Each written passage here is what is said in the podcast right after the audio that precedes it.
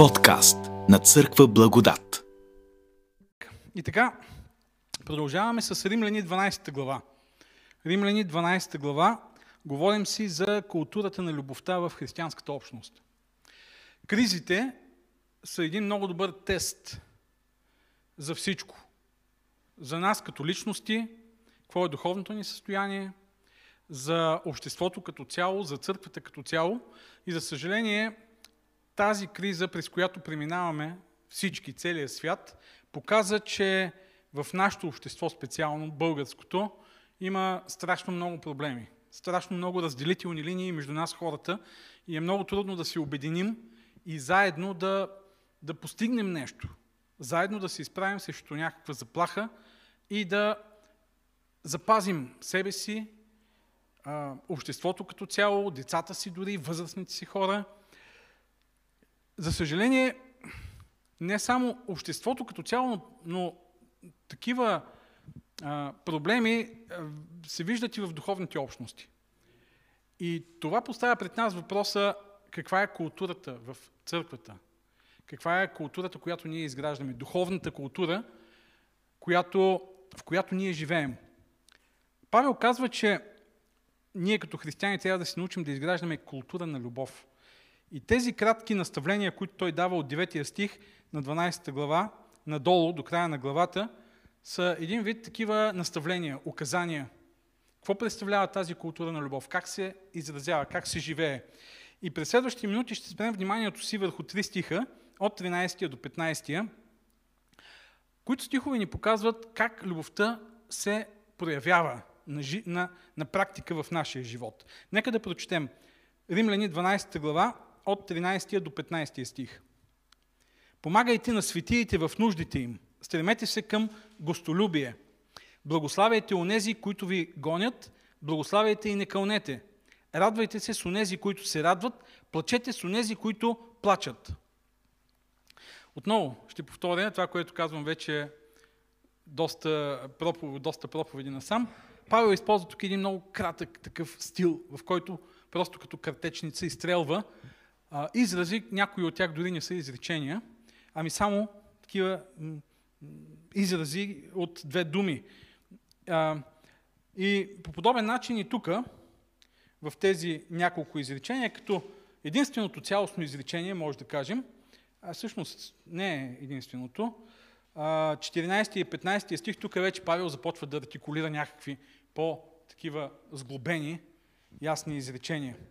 И пак, въпреки това, са много кратки и а, много синтезирани обаче. Страшно много информация има в тях.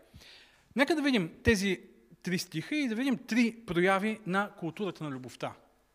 Първата проява на културата на любовта, стих 13 е общение в нуждите на другите. Умишлено използвам тази дума общение в нуждите на другите. Въпреки, че в нашия текст се казва помагайте на светиите в нуждите им. Стремете се към гостолюбие. Всъщност, Павел отново тук използва този кратък стил. Относно нуждите на светиите, буквално е, буквално нуждите на светиите, и а, няма в оригиналния текст тире, но за да се разбере по-добре смисълът, трябва да има тук едно тире, нуждите на светиите, споделящи, общуващи. Това означава буквално, точно по този начин Павел се изразява, относно нуждите на светиите, на вярващите, на хората, които са част от вашата общност, бъдете какви?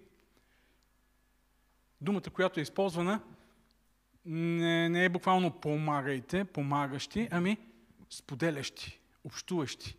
Тази дума, а, глаголът, който е използван, е същият глагол, който е използван за думата общност. Койнония е гръцка дума, която означава общност. Койнео е общувам. И Павел тук казва, че любовта има нещо с общуването. И ние всички го знаем това, нали? Че любовта има нещо с общуването. Когато а, обичаш някого, ти общуваш с него. Ти имаш нещо общо с него. Но тук се казва, че любовта има нещо общо с какво? Нуждите на другите. Любовта има нещо общо с нуждите на другите. По-конкретно, може да кажем, че да обичаш означава да имаш нещо общо с нуждите на хората, които са около тебе. Не само нещо общо като, а, не, не само да имаш общи теми за разговор, не само да имаш общи развлечения, защото това е много приятно, нали? Но да имаш и нещо общо с техните нужди.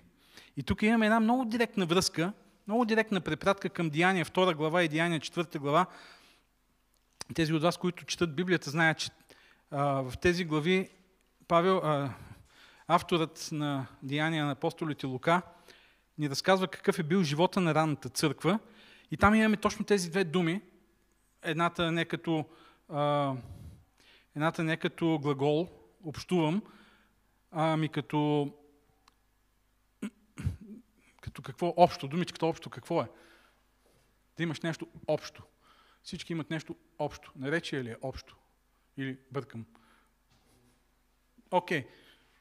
Проверете какво е думичката общо и пишете в чата. Но тук се казва, че вярващите, нека прочетем някои стихове. Втора глава. А всички вярващи бяха заедно и имаха всичко общо.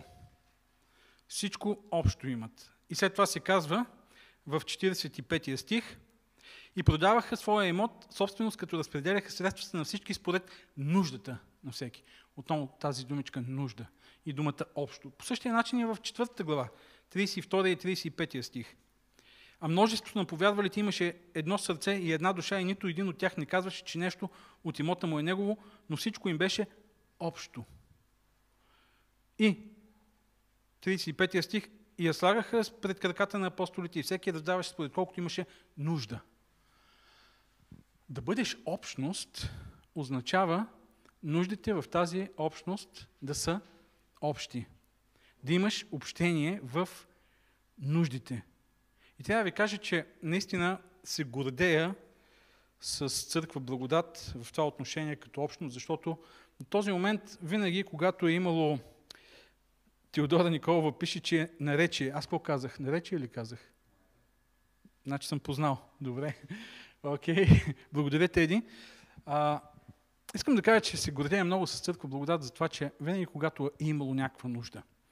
Някой е болен, аз самия съм го изпитвал, когато миналата година бях месеци наред извън строя, колко много любов и колко много грижа и колко много подкрепа получих.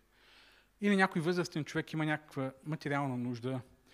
Или някой, който не може да се справи с извънредни обстоятелства. Ремонт някакъв, който не може да, да посрещне. Или някой, който е в неравностойно положение и има нужда от чужда подкрепа. Винаги до този момент сме възприемали тази нужда като нещо общо. И за мен това е общността. Невероятно е да бъдеш част от такава общност. В нея има сила. В общността има невероятна мощ и сила. Представете си един слаб човек колко може да направи. Много малко. Когато се изправя пред непосилни проблеми. А представете си колко лесно става, когато има общност. Аз дам малко, аз направя малко, ти направиш малко, той направи малко. И винаги, винаги, винаги, когато сме правили нещо заедно, за да помогнем, сме се забавлявали, не е ли така?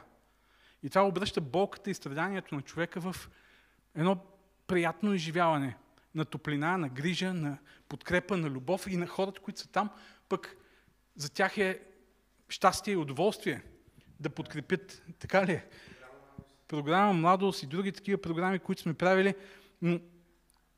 Това е общността. В нея има невероятно богатство, защото ние споделяме взаимно един на друг нуждите си. Павел казва един на друг, товарите си носете. И виждам, че тук в чата и други хора казват, че това е за тях също невероятно преживяване. Да си част от една такава общност. Любовта, която, която а, се изсипва от цялата общност върху някой, който е изпаднал в беда, е нещо, което не може да се сравни с нищо друго. Има още нещо в това общуване в нуждите на слабите. Когато споделяш своето с тези, които са в нужда, ти изграждаш едно много важно съзнание за теб самия. Че това, което ти имаш, не е твое. не е само твое и даже изобщо не е твое. То ти е дадено да го стопанисваш, да си грижиш за него. Но то е общо. То е Божие, да кажем. Нали, сега някой да ни каже, че проповядвам комунизъм.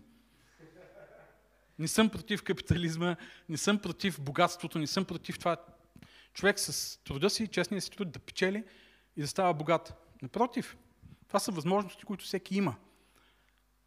Християнина обаче има съзнанието, че това, което той притежава е Божие. И че с това, което той притежава, може да промени не просто живота си. Изобщо всички успешни мъже и жени в Библията са имали това съзнание. Йосиф, който стига до върха в Египетската империя, казва, в крайна сметка, всичко това не е било заради мен. Нали, той си казва, а, колко съм велик и в един момент обаче Бог му казва, велик си, да, обаче тук има нещо по-велико от тебе. Спасението на твоя народ. И той осъзнава, че няма по-голямо щастие от това, неговите постижения, неговите предимства, които той има, да ги сподели с другите, с общността. Ако Бог ти е благословил материално, то е защото ти има доверие. Дал ти е да управляваш ресурси, богатства, за да може да имаш нещо повече от пари и материални притежания. Дал ти е способност, възможност да помагаш, да споделяш болката и нуждата, да бъдеш Божието сърце, да бъдеш Божията ръка, която в този момент подкрепя. Това, това не е ли невероятно? Ти да бъдеш Божието сърце, което топти и отговаря на тази нужда. Ти да бъдеш Божията ръка. Ето това е да бъдеш част от една общност. Когато ти си добре, но някой друг не е добре и има нужда от твоята помощ, ти да кажеш, това е моя нужда, това е моя болка. Това е първото нещо, което Павел казва тук в този стих. Още нещо има. Стремете се към гостолюбие, или буквално предавайте се, преследвайте гостолюбието, буквално означава. И гостолюбието в древността е била една от много ключовите ценности. Не само в християнския свят или в юдейския свят. В езическия свят, в римския, гръцкия свят също гостолюбието е била, било много ключова ценност. А, мисля, че Зевс е бил бог, който е, който е бил бог и на гостолюбието. Тогава, в това време, и когато Павел тук говори за гостолюбие, той има предвид не просто нали, да отваряш дома си за купони, това е хубаво, но в това време Павел казва нещо, което е свързано с предишната част от стиха.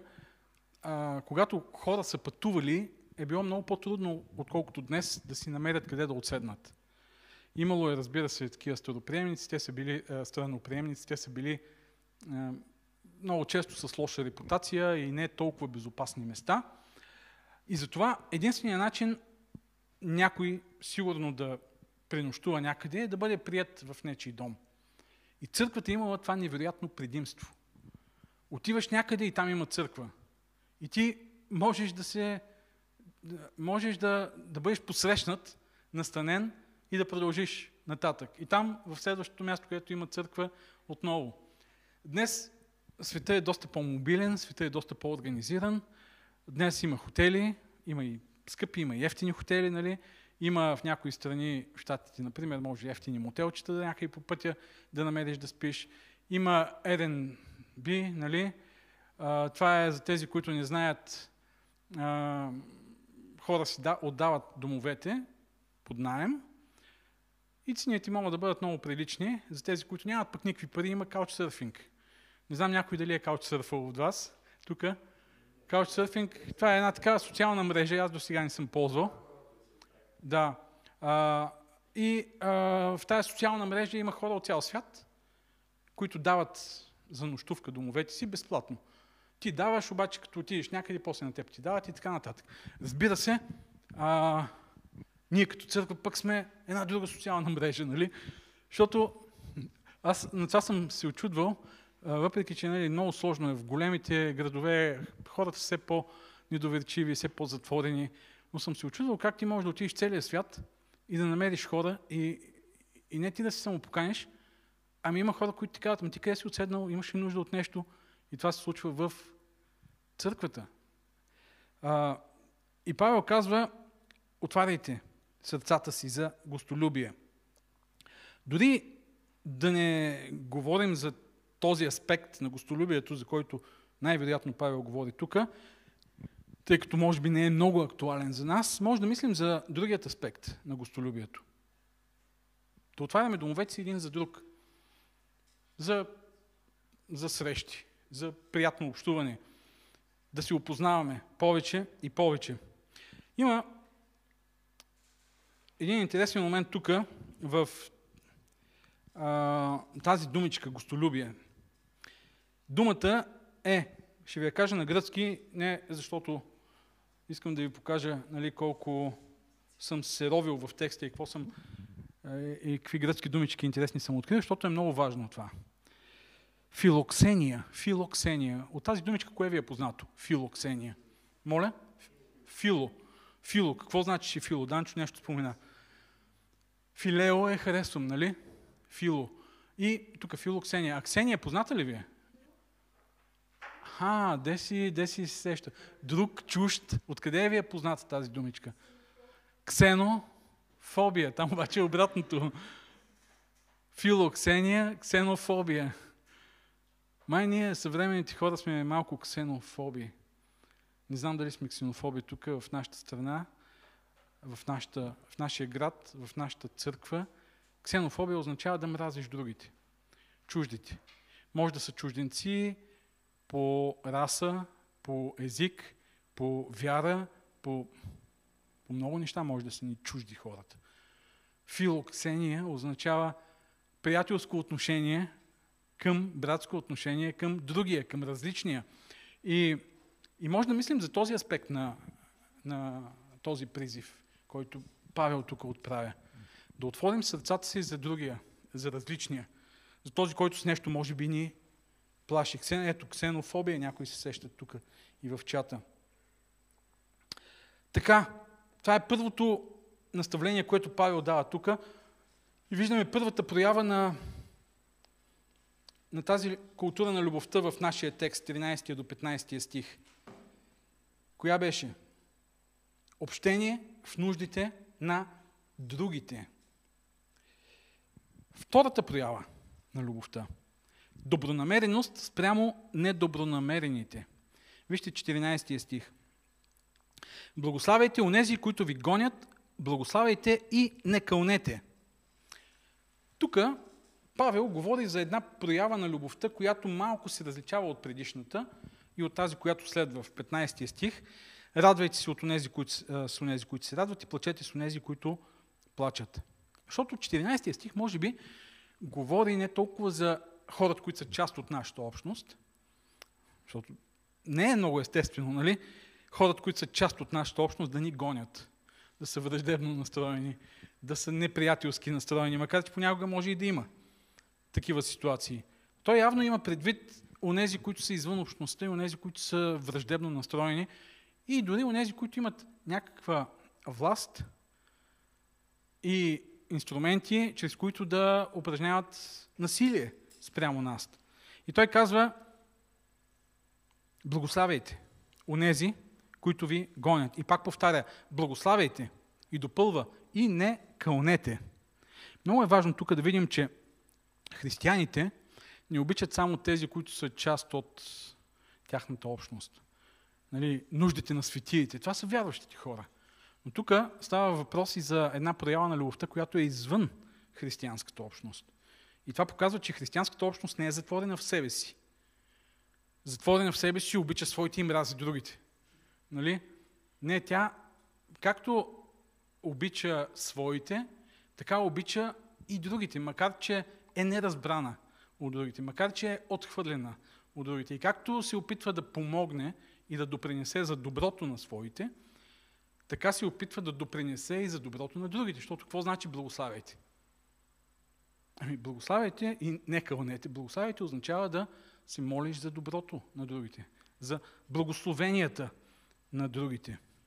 Исус казва нещо подобно в планинската проповед и Павел със сигурност това тук, което пише едно ехо от тези думи на Исус, те са наистина много силни и ние винаги с, така, с християните казваме, че Исус представя най-възвишеното разбиране за любовта, да мразим враговете си. Да. Някой ще каже, че това е фройдистка грешка, че всъщност дълбоко в сърцето си мразя враговете си. И може да е така, защото това е чисто естественото състояние на човека да мрази враговете си. Но Исус ни учи да ги обичаме. Ето, Лука 6 глава, 27 и 28 стих. Но на вас, които слушате, казвам, обичайте неприятелите си и вижте, правете добро на тези, които ви мразят, благославяйте тези, които ви проклинат, молете се за тези, които ви правят пакост. И Павел казва нещо подобно. Благославяйте онези, които ви гонят. Може би на теория и на проповед е лесно. Но нека да се опитаме да го направим реално.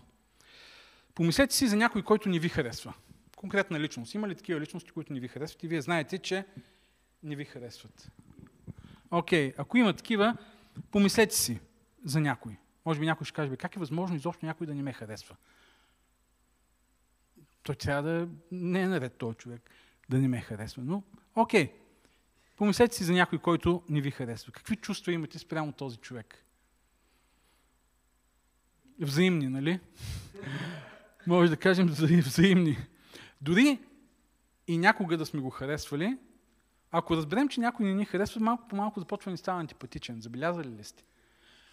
Харесваме, уважаваме този човек, обаче усещаме, че в един момент той не ни харесва. Отхвърляни, отбягвани, даже и е злонамерен. И малко по малко един такъв човек ни става антипатичен. Помислете си за някой, който открито ви мрази и ви критикува.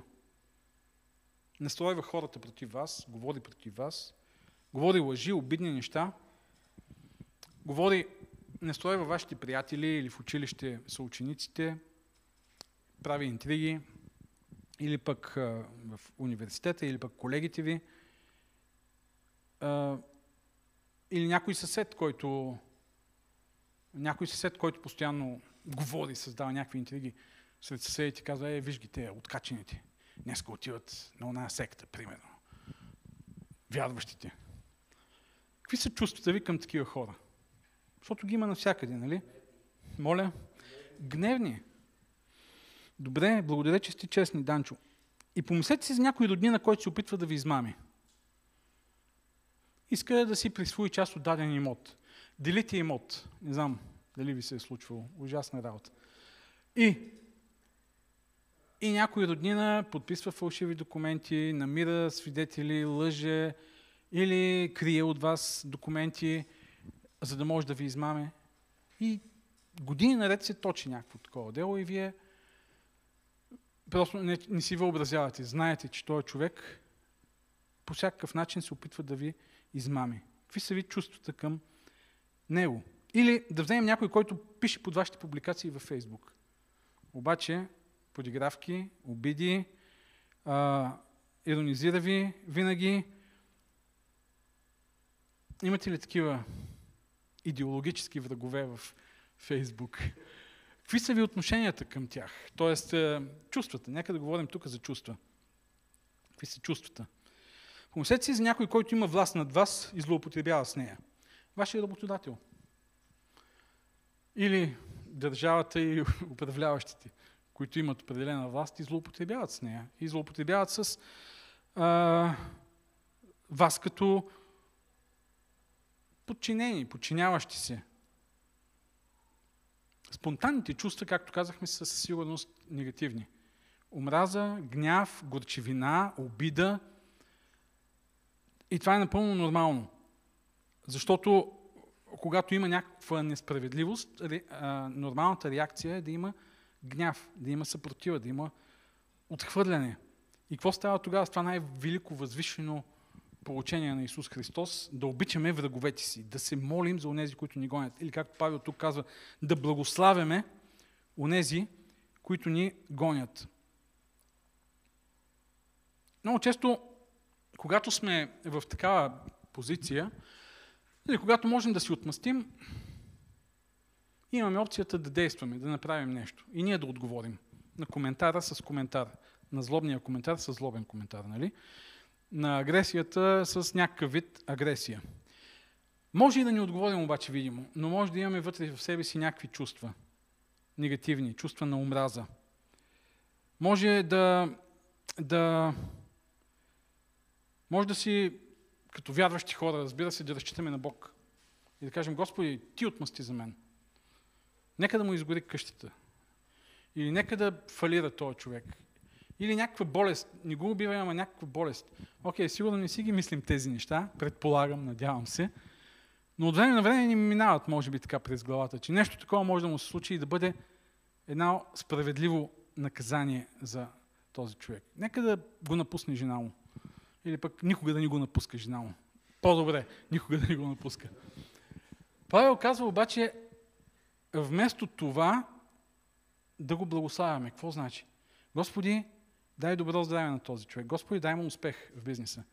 Господи, помогни този човек да бъде щастлив. Нека да благоуспява живота си. Това е, да го, това е благославяне, нали? А, точно обратното, той казва, не кълнете. Защото вътре в нашите сърца може да има желание за кълнение. Да, да кълнеш означава точно това. Да призовеш Бог да го накаже по някакъв начин в живота. Но благославяйте не с тези благослови, с които се благославяме понякога, ами благославяйте с, точно с тази любов, която проявявате към близките си, да я проявим и към тези, които са враждебно а, настроени спрямо нас. Какво се случва, когато започнем да благославяме? Знаете ли? Ние скъсяваме една психологическа дистанция, която ни дели от другия, от врага. И колкото по-голяма е тази дистанция, тя става така, тази дистанция се получава, тя пропаст се получава. Даже тогава, когато някой се отнесе негативно спрямо нас, ние се затворим в своите си чувства и постепенно фантазията ни започва да демонизира този човек. И той става въплъщение на злото. И от тук нататък няма как да проявим любов към такъв човек. Обратното, когато започнем да мислим за и да искаме доброто за този другия, малко по малко ние започваме да скъсяваме тази дистанция. Ние започваме да го виждаме като човешко същество. И, и вместо тази съпротива, която усещаме вътре в нас, малко по малко започва да се появяват добри чувства, позитивни чувства. Всъщност тук нещата се случват по обратния път на симпатията, на приятелството. При симпатията и приятелството е, той ми харесва, имам добри чувства, имам добри действия. Тук е обратното. Първо имам лоши чувства, нали? не ми харесва, мразя го, но започвам добри действия спрямо него. И тези добри действия повличат и добри мисли и добри чувства. Действието задвижва любовта. Това е за което Павел говори. Ако някой ни гони, да го благославяме. И аз ще ви кажа при мен как действа в такива случаи. Когато започна да се моля за доброто на някой, който знам, че ме мрази и като че ли чувствата са взаимни, първата реакция е съпротива. Почвам да си моля и първата реакция, ма как съм, чакай малко сега, този човек е злосторник, какво се молиш за него? Ти трябва да се молиш този човек да си получи заслуженото. И това е нормалната първа реакция. Чакай малко, как ще се молиш за този човек? За, за здраве. Ти се молиш за здраве, молиш се бизнеса му да успее, или молиш се да има щастливо семейство, или изобщо нали, да благоуспява. Първата реакция е такава. Но има едно голямо освобождаване тогава, когато продължиш да благославяш. Защото ти малко по малко си даваш сметка, че ти не си призован да съдиш другите, да стоварваш присъди върху тях, а единственото нещо, което можеш да направиш е добро, което си струва. Което си струва да направиш е да направиш добро на този човек. И наистина е освобождаващо. Да се освободиш от гнева, да се освободиш от отмъстителността, да се освободиш от предразсъдъците, когато започнеш да искаш доброто за този, който е враждебно настроен спрямо тебе. И знаете ли, понякога хората са кофти хора, защото живота им просто е скапан. И когато ти си молиш живота им да бъде добър, те може би ще станат и по, по, по-добри хора. И може би и тяхното отношение към тебе ще се промени. Затова и миналия път говорихме за духовната кондиция, за да може да обичаме, трябва да сме в добра духовна кондиция. Ако не сме, ще бъдем много лесно повлечени, пометени от тези негативни, спонтанни чувства и реакции, които се пораждат вътре в сърцата ни. Така че пробвайте тази седмица това упражнение. Направете си един списък и си молете за благословението на най-големите си врагове, съперници, на конкуренцията, може да е конкуренция, на работното място, в, където и да е. Някой ще каже, как ще се моля за успеха на конкуренцията? А, ами аз не си мисля, че Бог има само един успех и го дава на, на един човек. Моли се за успеха на, на другия, на твоя конкурент. Бог ще ти даде пък успехи на тебе, спокойно. Направете списък с хората, които ви дразнят във Фейсбук. И се молете за тях. Аз имам по-лесен начин, unfollow. така ли е? Обаче, това е това е пасивно. в смисъл такъв, да не влезеш в битка, пасивно-агресивно. Няма да го слушам, няма да го гледам. Моля? Де си ги е снузва за месец. А, кой съм аз, че да съдя? Други, аз мога да благославям и да донеса добро в живота му. Това е, което, за което имам сила и за което Бог ми дава сила, ако мога да го направя. Така че това е второто добронамереност прямо недобронамерените. Не знам как ви се струва тази култура на любовта. Малко трудна.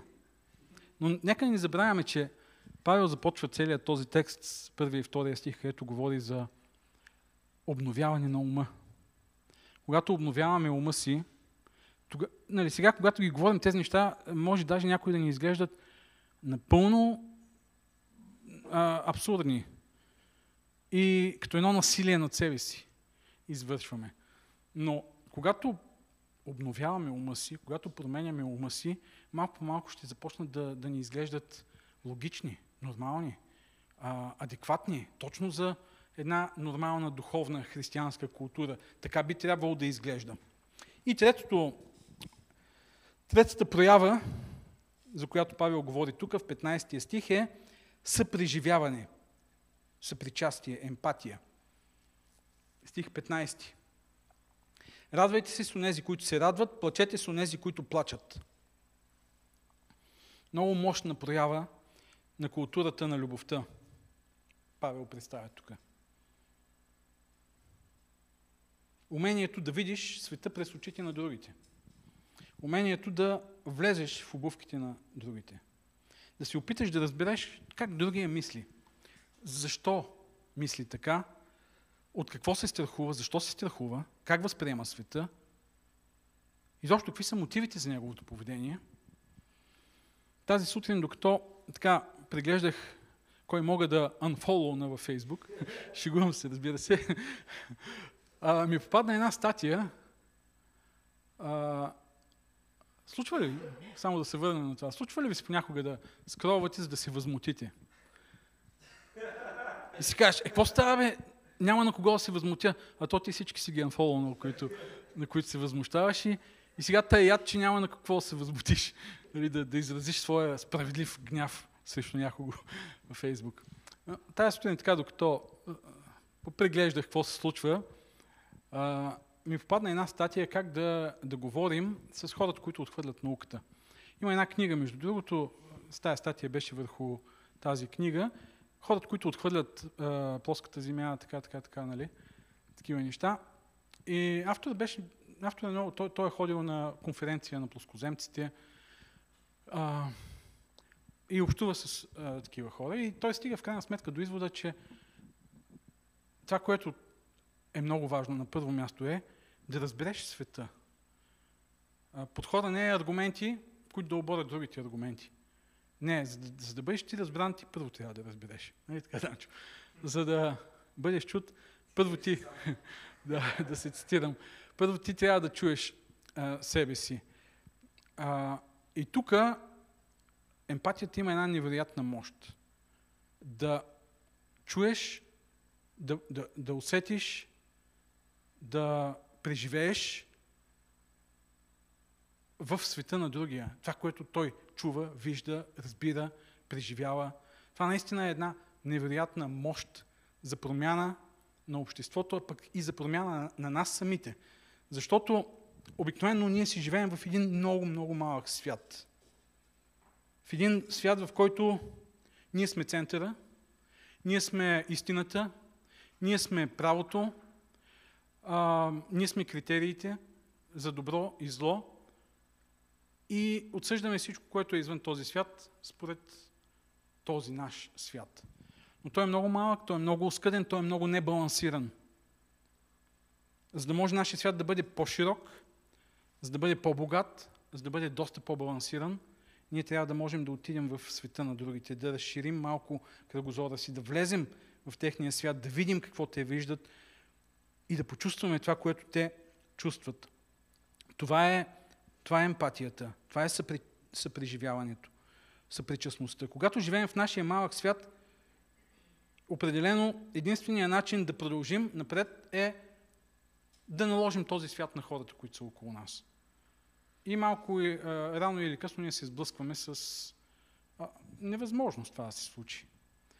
А, ние разбираме, ние всъщност стигаме до или се закоравяваме все повече и се затваряме в този наш свят и се радикализираме, или ставаме малко по-гъвкави, малко по-мъдри. Обикновено хората казват, че с годините помъдряват. И то е, защото много често сблъскват своя свят с света на другите и малко по малко този свят се разширява. Той става по-гъвкав и те самите стават по-гъвкави. И, и това е и мъдростта. Да не си в един монокултурен свят, в който ти си всичко. Все и вся. А когато точно обратното става тогава, когато при, проявим емпатия и съпричастност. Ние започваме да разбираме и си даваме сметка, че има и други животи, които са ценни, не само нашия живот. Има и други интерпретации на света около нас. Има и други реакции, има и други ценности. А, и те могат да ни обогатят.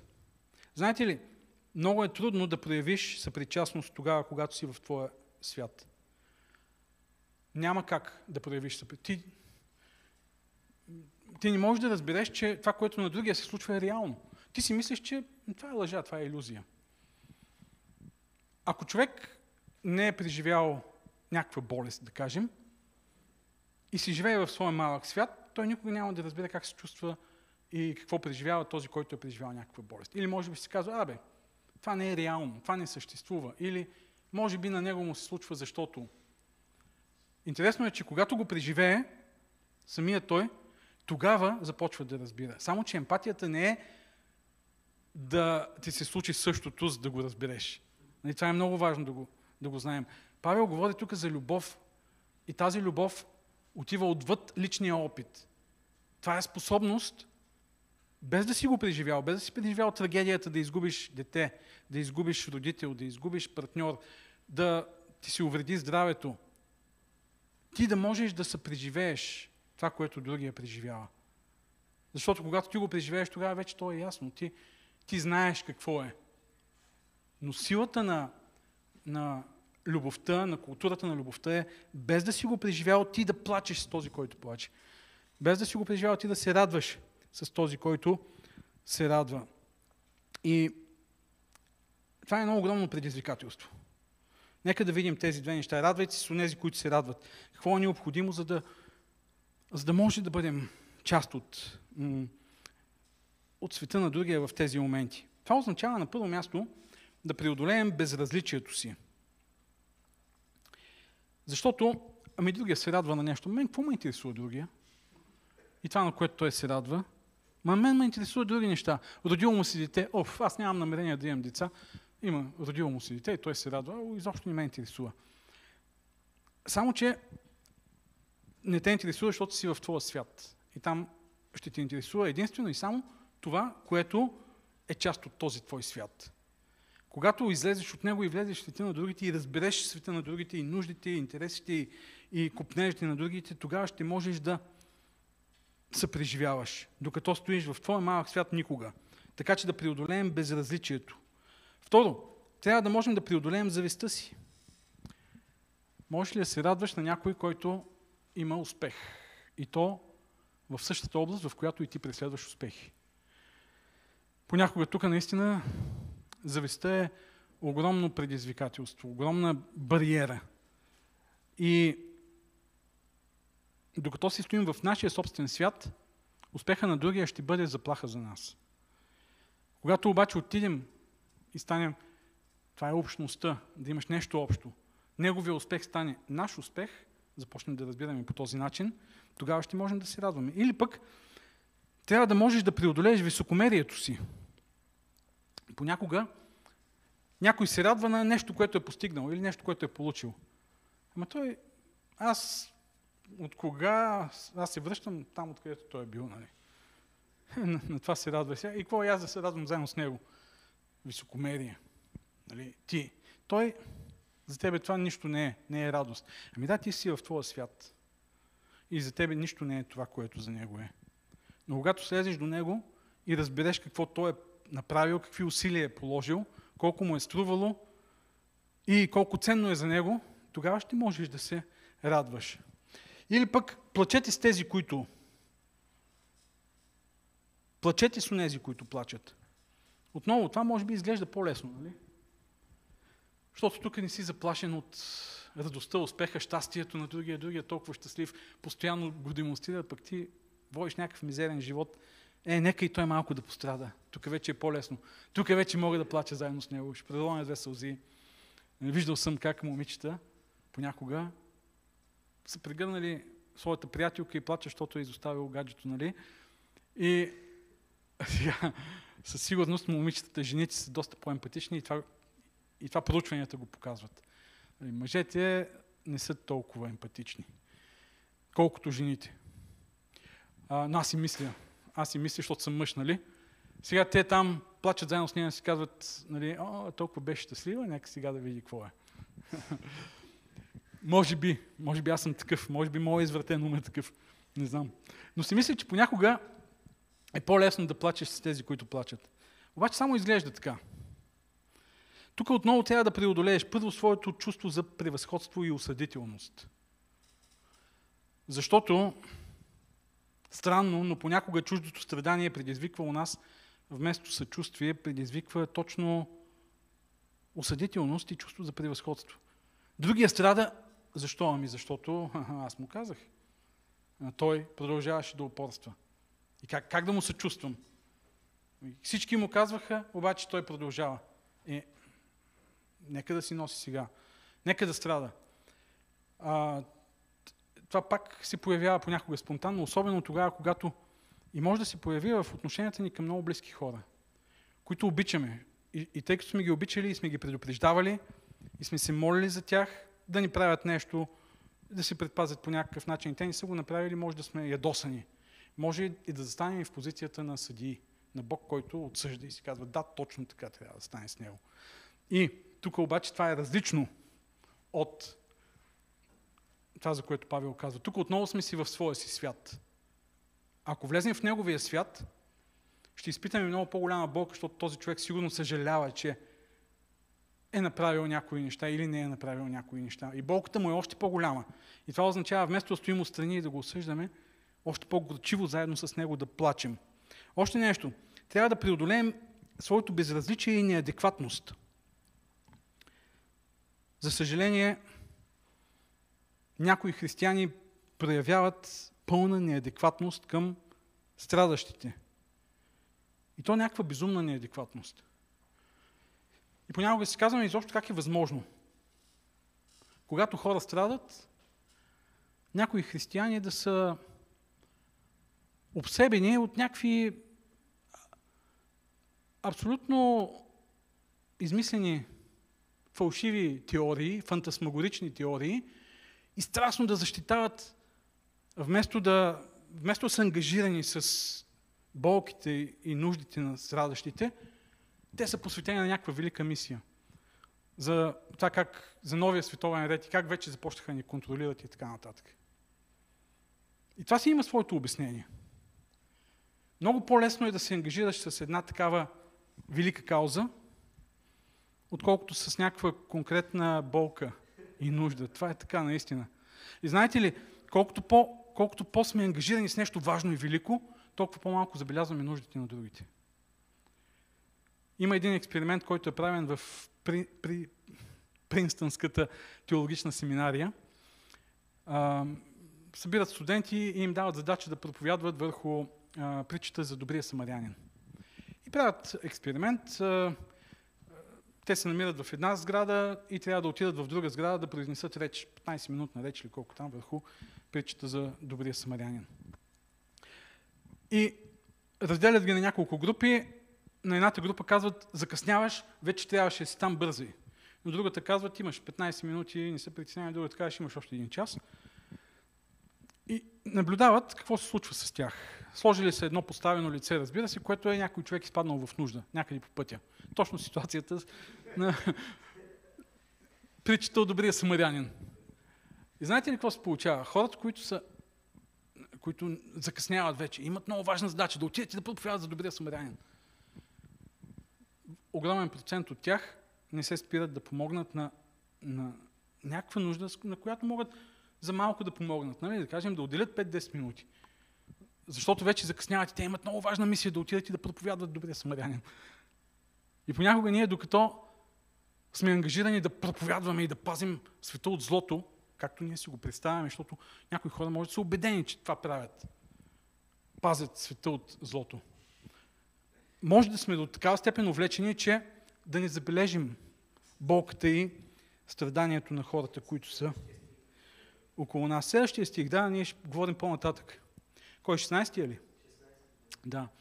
Следващия път ще говорим за върху 16 стих Лигата на обикновените. Ще ми е проповедта. Ако искате да бъдете част от тази лига на обикновените, да се включите в нея, мисля, че малко са желаящите, но все пак събираме компания. Ако за малко изляза от моя собствен малък, небалансиран, оскъден, деформиран свят, тогава нещата ще станат много по-различни. Когато почувствам болката на другия и я преживея, тогава ще съм готов да направя нещо, за да я успокоя. Тогава ще съм готов да направя нещо, за да предпазя и други хора от тази болка. Когато пролея сълзи заедно с плачещия, ще искам да избърша сълзите му. И знаете ли, колкото повече правим това, толкова по-балансиран става нашия живот, но и толкова по-балансиран става света около нас. Толкова по-балансирана става християнската общност. Ще се опитваме да разбираме страдащите. Ако вземем, ако вземем за пример тази пандемия, ако има малко повече емпатия, знаете ли какво ще има? Ще разбираме уязвимите, ще разбираме фалиращите бизнеси, ще разбираме родителите, които не могат да държат децата си вкъщи. Ще разбираме а, хората, които имат, имат нужда от малко повече свобода. Някой ще каже, добре, ще ги разбираме, но как ще решим тези проблеми? Ами един по един. Ако ги разбираме и искаме, всеки иска да реши проблема на другия и да съпреживее болката на другия, може би моят проблем ще се реши след половин година. Но през това време аз ще помагам да се реши проблема на някой друг. Знам, че звучи малко идеалистично и утопично, но, но е доказано и а, има такива експерименти в различни страни, в Африка, например, как емпатията тотално трансформира цели общности.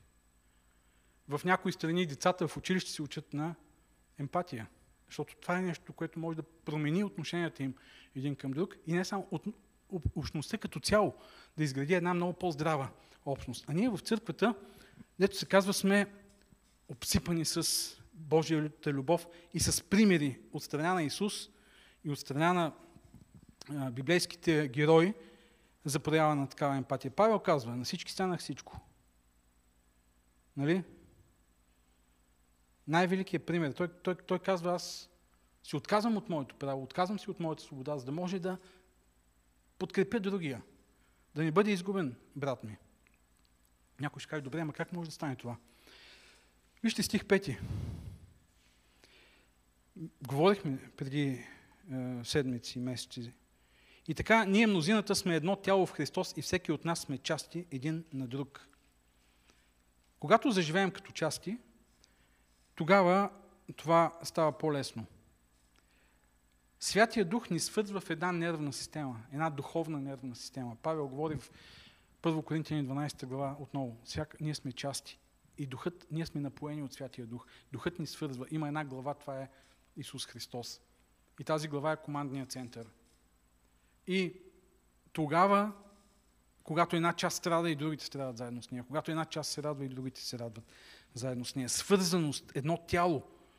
Това е което а, Святия Дух може да, да направи от нас като вярващи тогава, когато починим живота си на Него. Иначе ще живеем в един организъм, в който системите са тотално, тотално объркани, тотално нефункциониращи. Едно тяло, което просто си прави каквото си иска. И всяка част се кара с другата, злорадства, а, живее си в своя собствен свят и така нататък. Така че, три много мощни прояви на културата на любовта. Общение в нуждите на другите. Общение. Това значи да сме общност. Добронамереност спрямо недобронамерените. И съпреживяване, съпричастие, емпатия. Да плачем заедно с тези, които плачат и да се радваме с тези, които се радват. Ето ги тези много мощни прояви на любовта, които могат да променят не само живота ни, както казах, но също така и цели общности, не само църквата, могат да променят обществото, в което ние живеем. Това, което ние, разбира се, може да направим е да, да ги живеем, за да може да се промени нашето семейство и нашата духовна общност, църква благодат. Повече от това не можем да направим, но дори това, ако можем да направим, вече ще е много. Да бъдем сол и светлина в този свят. Хенри Давид Торо казва, Хенри Дейвид Торо казва, може ли да се случи по-голямо чудо от това, за миг да погледнем през очите на другите? Искам да ви предизвикам да живеем това голямо чудо. В седмицата, която е пред нас. Чудо, на което Бог ни учи, чудо, на което Бог ни прави способни да живеем. Чрез Неговата любов, която е вътре в нас, тази любов, която ни прави способни да я проявяваме към хората, които са около нас. Бог да ни благослови за това. Амин. М- Васко казва, че е преживял трудова злополука вчера и е бил закаран с линейка до болницата. Нека си молим за него. Има щупване и някои нарушения на в ръката. Така че да си молим и за вас, да си молим и за Анка, която е в болница. Данчо ще спомене също за тези неща. И на практика да продължим да демонстрираме, че сме една общност, тяло, което е свързано.